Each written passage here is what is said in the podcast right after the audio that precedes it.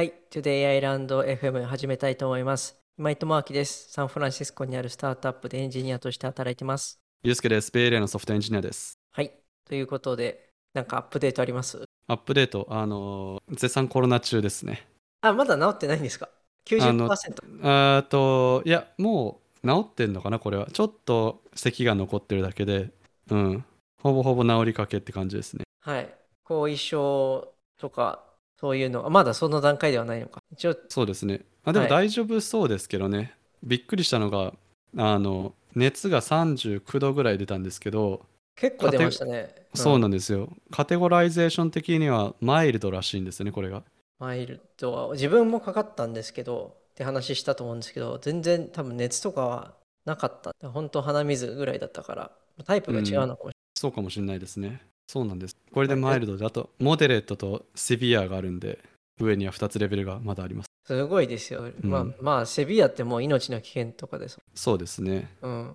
3連休でしたけど、じゃあ全然なんか、大して何もうもせず対して、もうあれですね、ちょっと元気になってきたんで、仕事のキャッチアップしようかなっていうのをしてたぐらいですかね、週末は。ああ、うん、悲しいですね。ちょっとレイバーデー、労働感謝の日、勤労感謝の日をね、アメリカの。はい。うん。なので、勤労、勤労に感謝をしてきました。勤労に感謝をして。はい。勤労ありがとうっつって、勤労してましたね。はい。はい。よかった。じゃあ、はい、よかったです。それはそれで。はい。はい勤労に感謝を、そう。今井さんはどんなレイバーデーウィーケンドでしたか、ああ、自分はもうなんかずっと、あれですね。今すごいヒートウェーブ来てるじゃないですか。めっはいち。ゃ暑いから、あの、なんていうんですか、アパートの、うーんと、共有プールがあるんですけど、そこに行ってプール、娘と入って、ずっとパチャパチャして過ごしてましたね。ああ、幸せですね。はい。めちゃくちゃ暑かったんで、プールはなんか冷たかったから。であとやっぱ乾燥してるじゃないですか。はい。だから、あの、日陰に入ると普通に寒くて、うん。うんなんで、それでちょっとこう、紛らわしてましたけど、まあ結構やっぱ暑いです。そうですよねう。ん。うん。まあ、そうですよねって僕は家にいるんで全然わかんないんですけど、AC ついてます？ついてます、ついてます。あ、そうなんですね。うちついてないんですよ。あ、そうなんですか、そこ、はい。そう、ついてないんですよ。あ、それはきついわ。はい。いや結構蒸し暑いんですけど、今、85 degrees。85 degrees って何度？えー、なんあ32暑い、暑い、暑い温度ですね。暑いですよね。30、はいうんと、30度ぐらいですか？そんないかないか多分。30、うん、だから結構暑くて、あの、うんだから水飲んだり、ちゃんとしないとなといます。あの、ベイエリアの難点ですね。ベイエリアっていうか、ペニンスラあるあるですけど、AC がないっていうのは。そう、そうそう、この辺、自分のとこに住んでるところは、やっぱ海が目の前にあって、割と涼しいところなんで、はい。家の中にあの暖炉があるんですよね、暖炉。おううん、だから暖炉を使うレベルで普通に寒くなるんですけど、こんなに暑くなることってほぼないから、しんどいです。たまにあると。そうですよね。うん、年に1週間から2週間ぐらいこういう暑い日があって、そうそう。うん。あと、あれです。やっぱパロアルト以南になればまだ AC がついてるからいいんですけどね。そうですね。ゆうすけさんちはギリついてる範囲です。うちは、えーっと、うちの周りはエリアによりますね。あの、メンロパークでも場所によってはついてないエリアもあるし、うん。あの、でもヒストリカリーにはパロアルトぐらいまではつけなくていいと言われてたそうです。あ、そうなんです。はい。確かに、あの辺を境に急にガッと暑くなります。そうなんですよ。いや、全うん全然暑いですけどね、メンロパーク。うんうん。そう。この週末と、あとここ数日間は多分すげえ暑くなるっていう話で。うんまあ、ただ、言うて日本とは比じゃないですけどね。比じゃないっていうか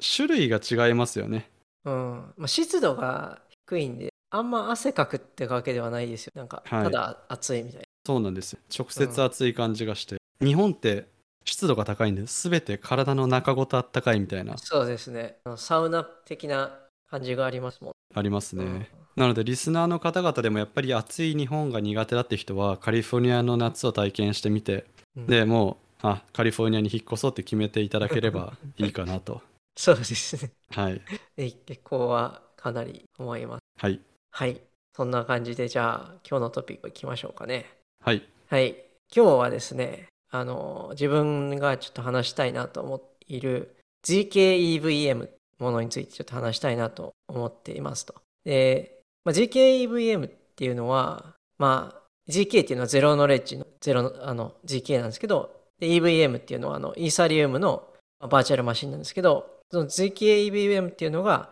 そのスケーラビリティにおいてすごい非常にあの重要な役割を果たしているっていう話と、あとまあそもそも EVM ってなんじゃっていう話と、EVM に対して GKEVM EVM が一体何をしていて、まあ、どんなものがあって、何があのこんなに話題になってたり難しくなってるのかとか、まあ、どんな種類が今出てきているのかとか、まあ、そんな話を今日したいなと思います。はい。はい。えー、そもそもそうですね。まずじゃあ EVM の話したいと思うんですけど、あの、これ、あゆすけさんはちなみにイーサリウムはある程度触ったことあるかなと思うんですけど、はい、EVM 自体はどれぐらい知識いや、ゼロ、ゼロですね、ゼロ。ゼロですか？うん。はい。OK です。あの、そういうのを期待してました。はい。はい。そしたら、こう、一歩せずに、あの、一個一個説明できるんですけど。あもう助かります。はい。あの、まあ、EVM っていうのは、そのイーサリウムの、v まあ、バーチャルマシンってさっき言ったんですけど、あの、まあ、イーサリウムってそもそもブロックチェーンとして、その分散型でいろんなノードが、まあ、たくさんのノードがあって、そこがまあコンセンサスって言って、えっ、ー、と、今回この処理を行ったこの処理が正しいよねっていうことを、まあ、確認したら、まあ、ブロックチェーンに書き込んで、えっ、ー、と、次のブロックに行くみたいな。で、そうやってどんどんその分散的にどんどんブロックが、あの、書かれていくんですけど、そこのその、すごいたくさんあるノードでおいて処理を実行するものが、イーサリウム VM とバーチャルマシンというふうに、まあ、呼ばれておりますと。で、えっ、ー、と、まあ、EVM っていうのは、まあ、どういうものかっていうか、どういう、まあ、仕組みですね、をざっくり説明すると、えっ、ー、と、ソリディティってあるじゃないですか。はい。まあ、ソリディティとかバイパーって呼ばれている、まあ、えっ、ー、と、スマートコントラクトって呼ばれているものを、まあ、書く言語があるんですけど、これがコンパイルされるんですよね。コンパイルされると、えっ、ー、と、 opcode って呼ばれる、まあ、えっ、と、機械言語みたいなものに変換されるんですよ。で、えっ、と、そもそもその EVM というか、イーサリウム自体で何が行われているかっていうと、イーサリウムっていうのは、まあ、すごいでっかいその state machine なんですよ。で、 state machine で、例えば自分からユースケさんに何かを送ったみたいな、えっ、と、イーサリウム、イーサを送りましたっていう時に、えっ、と、その状態の、まあ、変異っていうのを、こう、ステートとして管理して、実際にスマートコントラクトをえー、と実行することによってそこのその A さんから B さんに渡すとかそういった処理が、まあえー、と行われると。いうものが、まあ、実際に起きてるんですけどじゃあそのデータ構造どうなっているかって話なんですけどマークル木、まあ、正確には Merkle Patricia trie 木 trie tree っていうのがあるんですけどそういう、えー、とデータ構造で考えていてツリー構造バイナリーツリーっていう、まあ、二分岐みたいな感じになっててで一個一個のリーフにそのなんていうんですか状態がこうリーフとしてついているで、えー、とそれがまあ、ルートって呼ばれている、まあ、一番そのてっぺんのところがあってそのブロックチェーンのブロック一つのブロック単位においてこの頂点がこういうふうに変異してるよっていうふうに、まあ、ステートの状態を管理してるんです。例えばですけどブロックチェーンに今書き込む時ってイーサリウムだとだいたい15トランザクションぐらい1秒間に15トランザクションぐらい処理できるんですけどトランザクションの処理っていうものがこのマークル木っていうデータ構造で管理されてどんどん次のステートどんどん次のブロックにこう変異してなってます。で、まあ、ここまでなんかなんとなくあのイーサリウムにおけるブロックチェーンの分かりましたかその木はえどういう単位で木があるんですか？木は、えーと、ブロックの単位です、ブロックの単位でありましてほんで、えーとこのルートのところですね。つまり頂点のところがあの次々こう受け渡されてる。なんで、えーと、このブロックでなんかその15個ぐらいのトランザクションがあってそれが、えーと、次のトランザクション次のブロック次のブロックでこういうステートに変わったっていうふうにどんどんどんどん管理されていくイメージだと思います。はい。と考えてもらう。はい。いいかなと思う。で、まあそんな感じでデータ構造が処理されていくんですけど、で、またちょっと EVM の話に戻ると、EVM はスタック構造でこのデータ管理の処理を行っていて、で、なんかすごい細かい話をすると、あの、えっ、ー、と、一つのアイテムが32バイトあって、それが1024、えっ、と、連なってるようなスタックがあって、そこでその last in first out で順々に処理されていって、ほんでトランザクションの処理っていうのが、えー、スマートのコントラクト opcode に従ってこうどんどん処理しちゃう感じになって。で、えっ、ー、と、まあ多分ここで今説明しといた方がいいと思うんですけど、そのブロックチェーンというかイーサリウムにはあのメモリーとストレージっていう2つの概念があります。で、えっと、メモリーっていうのが、あの、今、スタック処理や、スタックを処理するとしたけど、まあ、一時的な、その、えっと、処理を置いておく場所としてメモリっていうのを使われていて、で、次はストレージっていうのがあって、まあ、これストレージっていうのは、あの、いわゆるその、自分がユースケさんに1イーサリウムを渡しましたっていうようなのを管理するようなものになって、で、これ、あの、あのストレージ自体はキーバリューになってるんですけども、えっ、ー、と、まあ、あの、今みたいにスタック処理を行って、えー、最終的に渡しましたっていうので、えっと、これ正しいねっていうことを検証できたら、それがストレージに書き込まれて、えーまあ、永続化される風になってます。なんで、えーと、基本的には、イーサリウムっていうのはなんかほん、まあ、イメージとしてはすごい大きなコンピューターみたいなやつで、で、本当普通のコンピューターと同じようにメモリ領域があり、えー、ストレージがあり、まあ、それを処理するような CP みたいなのがありますという感じです。でだけど、それがそのいろんなノードで行われていて、まあ、プルーフ・オブ・ステークっていう形で、ブロックチェーンがどんどんつながれていきますよっていうのがあります。うんうん、で、まあ、ここまでがちょっと EVM の話ですね。はい。EVM は結局何だったんですか、その中で。EVM っていうのは、今言ってたその、 opcode っていうのを実際に処理して、ストレージに書き込んだり、あるいはそのメモリにこう、一時的に置いて、何かしらのそのステートを遷移させるものが。ああ、なるほど。えー、なるほど、なるほど。はい。つながりました。はい。なんで、なんでしょう。まあ Java、Java とかよく VM っていうじゃないですか、バーチャルマシンって。はい。本当にあれとは仕組みは本当に同じで、Java も、えーと、バイトコードに変換されて、あの、バーチャルマシン上でそれが処理されるんですけど、まあ、同じような形で、えー、EVM も分散的にそれが行われている。うんうん、はい。っていうのが、まあ、EVM、ちょっとあの、今この場で説明してるんで、もしかしたらなんかちょっと言い方がまずい部分もあったかもしれないですけど、まあ、ざっくりそういうことが。概要は伝わりました。はい。まあ、よくできたシステムであります。うん、はい。ですね。うん。で、えー、じゃあ ZKEVM とは何だ ?ZK の部分にたどり着くわけですね。はい。たどり着くんですけど、そうそう。なんですかね、半年とか1年とかずっとその GKEVM っていうのは、まあ、注目を浴びていて、なんでかっていうと、さっき言った通り、イーサリウムはトランザクションがさばける量がすごい限られてるんですよね。11秒間に十何件とかしか処理できないんですけど、まあ、正直それだともう全然落ち着かないわけです。あのもみんな使いたいみたいになってるから。だけど、そのイーサリウムは、だからみんなでそこで答え合わせしてるから、まあ、そんだけ時間かかる。まあ、セキュリティがすごい高いんですけど、すごい時間かかるっていう限界がある中で、ロールアップっていう仕組みが出てきて、で、ロールアップっていうのは、その複数の処理をひとまとめにするんですよね。で、まあ、ひとまとめするってどういうことかっていうと、さっきはそのマークルキー話したじゃないですか。マークル、パトリシア・トライキーっていう話だったんですけど、同じような仕組みで、複数の処理を1個のその木にする。で、イーサリウム上にはその木のルートに当たる部分を渡して、で、まあ、1個の処理としてカウントする。そうすることによって、1秒間に2000件の処理ができる。そしたらもう今の100倍とか200倍とかそれぐらいの速さなんですけど、で、だからロールアップっていうのを使うとめちゃくちゃそのスケールできるよねっていうのでいいってなってるんですけど、もともとは optimistic rollup って言って、まあ今言ってたような検証は楽観的に行う、 optimistic に行うっていうのがあって、で、まあ、多分みんな悪いことしてないよねっていうのを前提でそのロールアップにどんどんステートを渡していくんですけど問題になってくるのは実際に悪いそのすごい悪い人がいて自分にすごいたくさん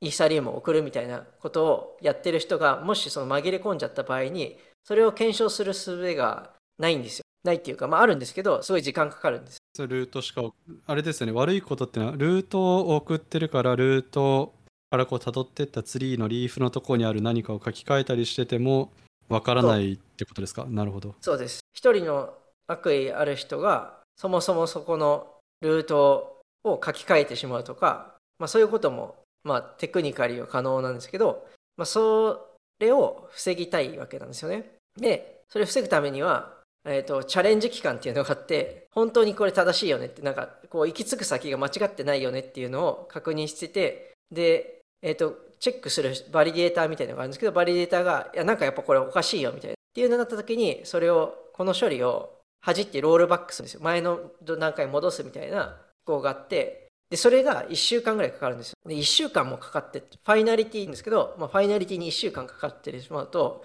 何が起きるかっていうと、じゃあ、あの、えっ、ー、と、まあ、ロールアップって、まあ、L2 って呼ばれているところで、まあ、そこでいろいろトランザクションやって、じゃあ、いざそのそこにあるそのデジタルアセットをイーサリウムに移そうってなった時に、1週間かかっちゃうんですね。で、1週間も待ってらんないじゃないですか、普通に。うんあの要は銀行から引き落とすのに1週間かかりますって言われてるようなもんなんで、はい。うん、それはちょっと良くないよねっていう話があり、で、そこで出てきたのが、この ZK ロールアップと呼ばれるゼロ知識証明を使ってロールアップを。で、そんなことが。はい。はい。で、これは何をしてるかっていうと、まあ、さっきのそのマークルキー作って、で、まあ、ルートが正しいってことをゼロ知識証明で、その L2 のですね、ブロックチェーン上でプルーフを作るんですよ。証明書を作って、で、そいつをイーサリウム側に渡すんです。イーサリウム側に渡して、イーサリウム側はゼロ知識のベリファイや検証する人として、これ正しいよねっていうのを数学的に確認して OK。だから、毎回ゼロ知識証明のロールアップから渡される、えー、とデータっていうのは、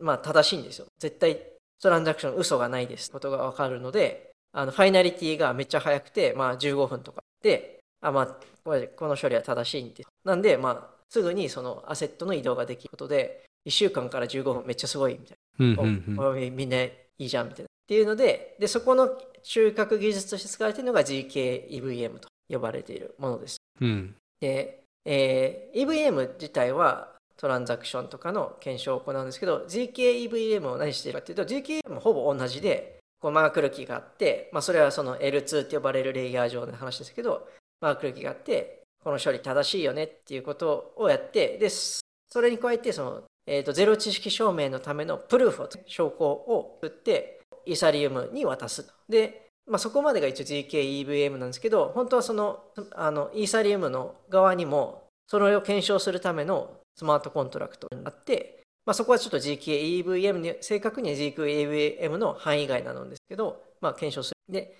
そうすると、あの、さっき言ってた、その、2000件の処理を例えばですけど、1個のマークルツリーを作って、で、そこのルートをイーサリウムに渡せば、1トランザクションで2000件のやつは全部確認。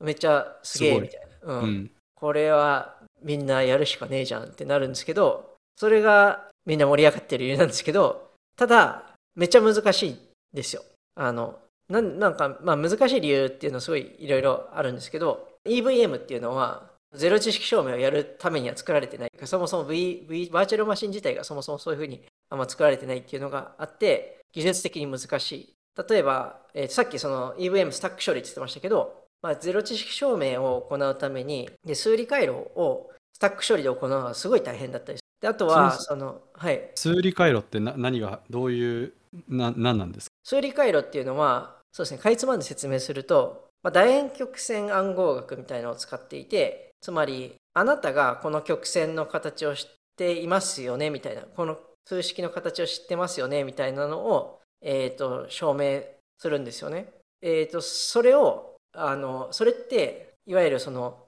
なんですかねプログラミングのコードで起こすことはすごい難しくてそれ専用のあのフォーマットがあるんですよ。でそのフォーマットのことを、まあ、R1CS とか言ったりするんですけど、えっと、それがいわゆるその回路ってみんな呼ぶんです。うんうんうん、でその回路っていうのは要はその暗号楕円曲線暗号を解くためのなんか仕組みみたいなものざっくり言ううん。うんうんうん。だけどその回路をあの EVM で作ろうとするとすげえ大変だ大変なんですよね。えっ、ともうさっき言ってたそのスタック処理が向いてないっていうそうだしあとそのハッシュ関数イーサリウムはケチャックって呼ばれているあのハッシュ関数を使っ使ってるんですけどだけどそれはあの例えばその数理回路で作ろうとするとめちゃくちゃ時間かかっちゃう。あのうんだからその数数理回路で処理しやすいハッシュ関数っていうのがあってポセイドンハッシュですけどそういうのを使ったりなんかいろんなその面倒なことが多いんですよ。であのいや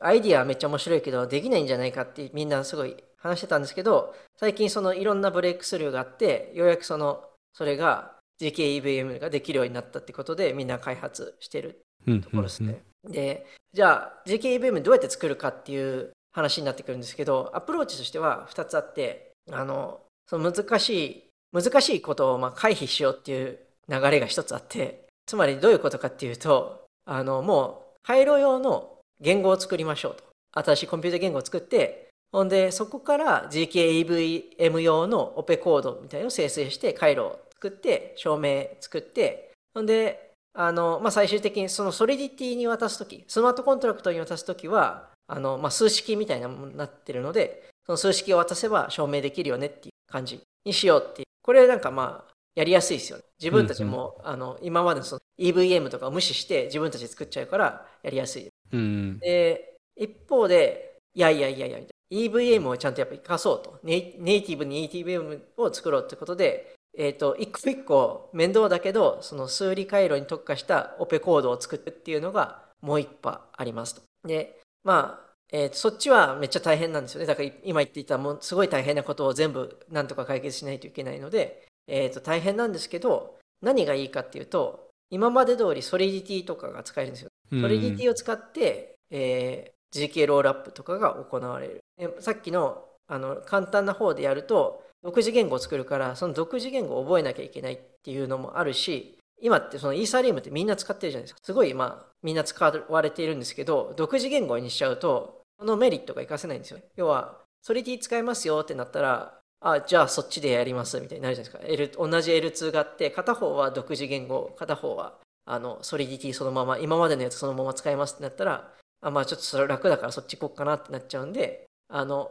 今の大きな流れとしては、やっぱりネイティブ、EVM、うんうん。頑張って一個一個作ろうっていうので、頑張って作っているっていうのが割と多数派になってます。なるほど。はい。それが、まあ今の GKEVM の大きな流れになってます。で、今どこまで話しましたっけ？とりあえず、まあ、GKEVM の話をして、はい。難しいところ、まあ、メリットも話したかなうん。と思うんで、まあ、じゃあ今 GKEVM のななんですか？どんなものがあるんだっていうのとそのなんか勢力図みたいについてちょっと話してみようかなと思うんですけど、うんうん。今言った通りそのカスタム言語をややる派とあのもうソリディ使えるようにするっていうまああって実際のところもうカスタム言語でややろうとしてるところい一社しかないんですねほとんどあ、これらは全部会社なんですか？そういろんな会社が、G、その L2 っていう GK ロールアップを作ろうとしてうんうん。るでそれぞれが、まあ、自分たちのその、えー、例えばゼロ知識証明って言ってもいろんなやり方があるんですよねその、えー、とプルーフの証拠の生成方法っていくつも種類があってでそこにさらにその効率よくできる方法、まあ、各社がいろんな方法を打ち出していてあのみんなそう切磋琢磨ですけどでその中で、まあ、もう1社しかないからその独自言語やってるところを紹介するとスタークネットってやつがある。でスタークネットはあのカイロっていう言語カイロこの回路があのエジプトの回路なのかそれとも数理回路の回路なのかどっちかが分かんないんですけど、まあ、とにかく回路っていう名前の言語を作っていてあこれ会社自体はイスラエルの会社だったかな。確か。イスラエルの会社であの作ってて。ほんで、まあ、独自路線で突っ走ってるんですけどなんですか動きが速いっていうかガンガンその開発がするのが、まあ、彼らで、まあ、それなりにやっぱりあの、まあ、知名度もあると人気もあるので強い勢力になってます。で、えー、とそれに対抗するのがまあ今大きくは2つあってで新しい新興勢力ももう1個出てきてるんですけど まず大きい方を説明するとポリゴンです。ポリゴンってあのいろんなあの L2 だったりサイドチェーンと呼ばれている、まあ、ソリューションを提供してるんですけど彼らが開発しているヘルメス GKEVM があるんですけど、まあ、これがすごい強いです。何が強いかっていうと何ですか小ネタになっちゃうんですけどはい。ここの開発チームって、このヘルメスっていうのを開発しているチームが、そのイーサリウムファウンデーションという、まあ、イーサリウム財団があるんですけど、そこの、あの、なんですかね、こういうセキュリティとかこういうことをや開発しているチームとすごい仲が良くて、っていうか多分ほぼ同じメンバーも多分ちょっと重なってんのかな重なってて、まあそこからちょっと独立した人たちがヘルメスやって、ヘルメスがさらにポリゴンに取り込まれてみたいな感じで、まあすごいそのイーサリウムとすごい仲がいいという。で、まあ、すごいいろんな技術を彼らと協力しながらやっていて、彼らの作っポリゴンヘルメスがすごいあの他と違って圧倒的ユニークなのが、さっき言ってたそのプルーフを作る仕組みって2種類あるって言ったと思うんですけど、一つがスナークって呼ばれているのと、もう一個はスタークって呼ばれているさっき話したスタークネットはスターク、あの、プルーフ証明技術を使ってるんですけど、これ何かっていうと、まあ、早いんですよ。あの証明を作るのめっちゃ早いんで、まあ、でかつその後発なんですよね。だから後発だからスナークよりも後に出てきたから結構そのスナークの弱点みたいのを克服しているところもあって、まあ、使われているんですけど一方でスタークの課題っていうのはその証明のサイズがすごいでかくなっちゃう問題があってでこのもんこれってあの、まあ、イサリウムってそのデータ書き込むのにお金かかるじゃないですか。で、データサイズがでかくなっちゃうと書き込む量が増えるかガス代増えるって問題が、いや、微妙だなっつって、あの、やっぱスナークを使うっていうところもすごい多いんですよ。で、うんうん。あの、なんですけど、ポリゴンヘルメスは何がすごいかっつうと、こうスタークとスナークを組み合わせたの。ま、曲がった、ま、魔法、なんですか？と、えっ、と、メラとキャド合体みたいな。メトロその2つつは混ざる混ざるんですか？そう。わわわかんないですけど あの、えっと要はですねスタックでプルーフを作りますと。だからすごい早い早くあのプルーフ作れますと。でそのプルーフを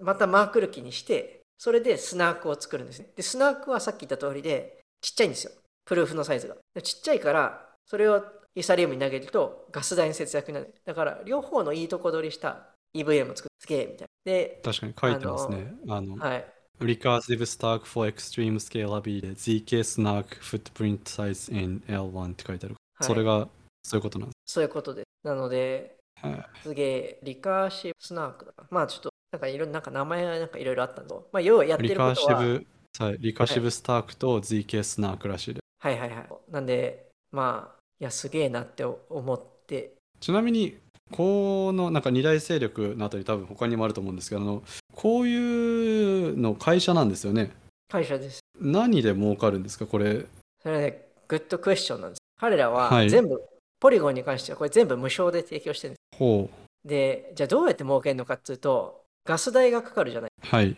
ガス代っていうのは、そのネイティブトークン、イーサリウムだったらイーサリウムですけど、がガス代になるんですよ。で、L2 ポリゴンだとマティックっていうのがあのガス代なんですよ。うんうん。うん。で、みんながポリゴン使うじゃないですか。そうすると、まあ、ガス代かかりますよね。で、みんなが使うから、ポリゴン、マティックもっと欲しい欲しいってなるじゃないですか。うんうん。そうすると、ポリゴン、マティックの価格が上がるんですよ。うんうん。それによって彼らは儲けを出してる。みんなが使えば使うほどマティックの価値が暗号資産の価値が上がって、まあ、それを例えば何ですか US, US ドルとかに変換、まあ、することによって収益になるほう。ほう。そんなことが。そうだから実際この GKEVM っていうのをアナウンスした後にポリゴンのマティックの価格は多分2倍ぐらいになってるんですようんうん。まあ、多分ね、0.4セン、ん ?0.4 ドルとかだったんですけど、今1ドルぐらいになってるはずなので、あ今どうかな？ちょっと最近は見てないですけど、まあ、とにかくそれによっては、ポーンと値段が跳ね上がるわけ。っ。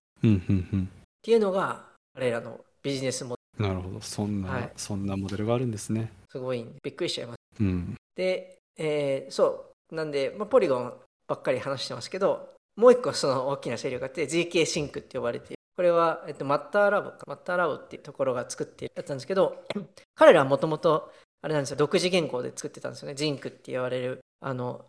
まあ、EVM を作ってたんですけど、GK カスタムの EVM 作ったんですけど、なんかそれはもう、多分開発中止して、今もう、この EVM のコンパチブルな、あの、GKEVM を作りますと。で、これも、あの、かなり技術的には面白くて、まあ、ちょっと簡単に説明すると、まあ、その同じように JKEVM で、まあ、ゼロ知識証明で行うんですけど、さっきそのコールデータって言って、なんかログを書き込むってじゃないですか。うんうん。でそもそもこのログも書き込むとガス、まあ本当そんなに大きくは書かないんですけど、ガス代かかるよねっていうところで、こいつを別のところに、別のところで管理すれば、さらにガス代削減できるじゃんっていうふうに思いついて、で彼らが作ってるのはその data availability って呼ばれてるんですけど、そのデその calldata って呼ばれている、そのトランザクションのログみたいなやつを別のところでまたチェーンみたいのを作って管理するという分散的に管理すると行ってさらにガス代を下げてかつ、えーとまあ、書き込む量が減るから scalability も上がって最終的には例えばなんか2万トランザクションいくんじゃないかみたいなことを彼らは言うんですけど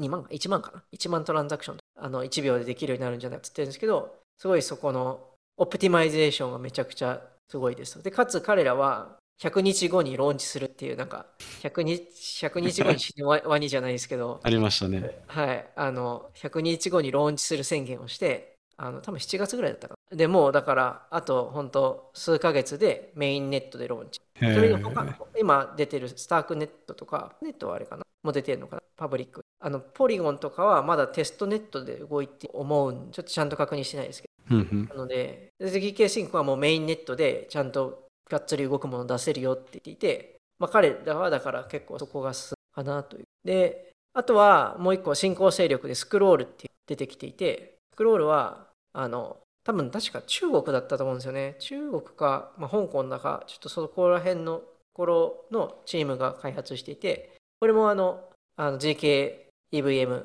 なんですけど、彼らもすごいイーサリウムのファウンデーションチームとすごい密接に一緒にやっていて、で、急にポンって出てきたんですけど、かなりそのクオリティが高いんじゃないかっていうことで、今期待されている申請みたいうん。な。はい。だから今そこら辺の三つどもえ、四つどもえっていうんですかこれど、どこで期待されてるんですか？まあ最終的には安定して動くってところだと思う。あのその期待されてる、人々に期待されてる人々は一体どこにいるんですか？その、やってるのも日常歩いてて合わないので。そうですよ。まあけど、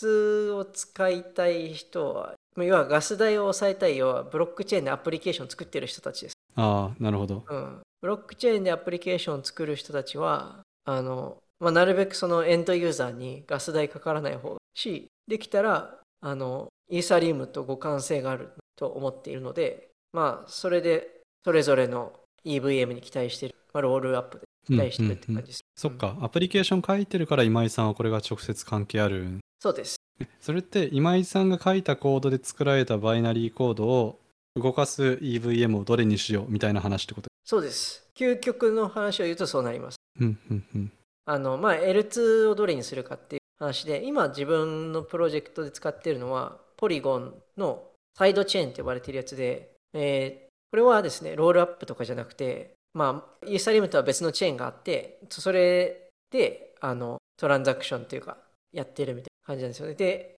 まあ、簡単に説明すると、サイドチェーンっていうのは、イーサリウムにペグしてるんです。どういうことかっていうと、イーサリウムで、えー、と例えばイーサリウムからポリゴンのサイドチェーンに何か送ると、イーサリウム上ではそのアセットを、まあ、バーンっていうんですけど、なくして、その代わりにサイドチェーン上でその同じ価値の電子資産をこうブロックチェーン上に書き込むみたいな。で、それは結構そのパフォーマンスがいいんですけど、セキュリティ的にはもう実質的には別のチェーンだから、まあ、イーサリウムの全然なんていうか恩恵が得られてないっていう話があって、だからやっぱりロールアップがいいよねっていう。けど、まあ、この GKAVM っていうのが出てきて、まあ、どこがそのすごい伸びていくかわからないですけど、あの GKAVM が出てきたら、まあ、みんな GKAVM やっぱ使うようになるんじゃないかなっていうんうんうん。う。はい。なるほど。はい。今、だから、将来、今みんなが言ってるのは、この GK ロールアップが、まあ、ここ数ヶ月から数年後に出て、まあ、それが一般的になったら、もうアプリケーション、ブロックチェーンのそのスマートコントラクトを作るときに、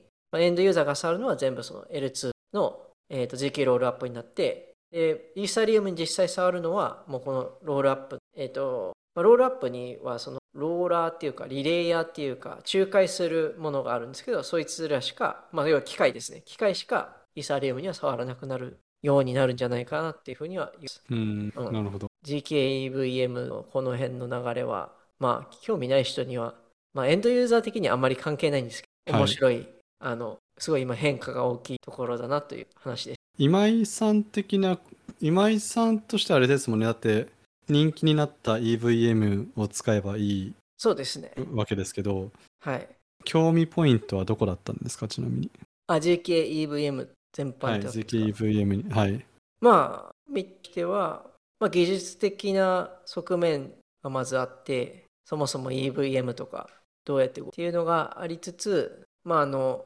実際に自分がそのどれを使うにしても、そこのその仕組みとかをやっぱり理解しておきたいっていうあります。うんうんうん。どうどうやってそのセキュリティが担保されてるどうどういうふうに本当安定して動くのかとそういうのがまあ気になると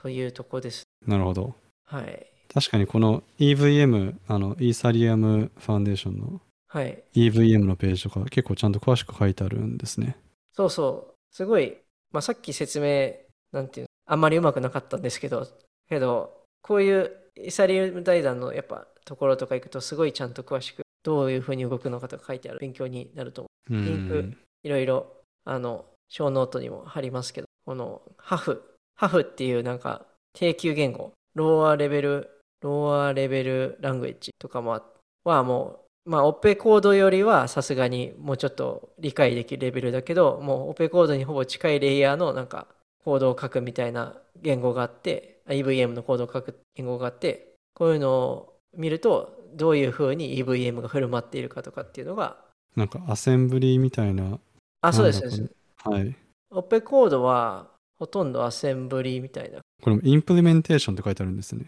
あ、インプリメ、何ですか？あの、ハフ、ハフラングエッジのハローワールドを見てるんですけど、はいはい。あの、0x20 みたいなこと。はいはいはい。そうです、そうです。あの、メモリ領域とかのことを考えなきゃいけないっていうか、さっきも言った通り、その EVM ってスタックで、かつ1個が32バイトなんで、32バイトにどういうふうに書き込まれるかとか、はい。えっと、ビッグエンディアンだったかな。うん。で、えっと、メモリ読みにとって、みたいな。で、書き込まれて、みたいな。まあ、そういうのを、こう、理解しつつ、どういうふうにスタックが詰められて、処理されていくかみたいな。へえ。うん。もう分かって、まあ、だからっていう話はあるんですけど、まあ、このハフっていうのを使うかどうかって言われるとな、ちょっと使うかどうか分かんないですね。すっごいその、メモリ、なんていうか、そのガス代を削減したい時とかに、まあ、こういうのを使うとすごい有用な気がするんですけど、うんうん。まあ、通常の用途ではあんまり、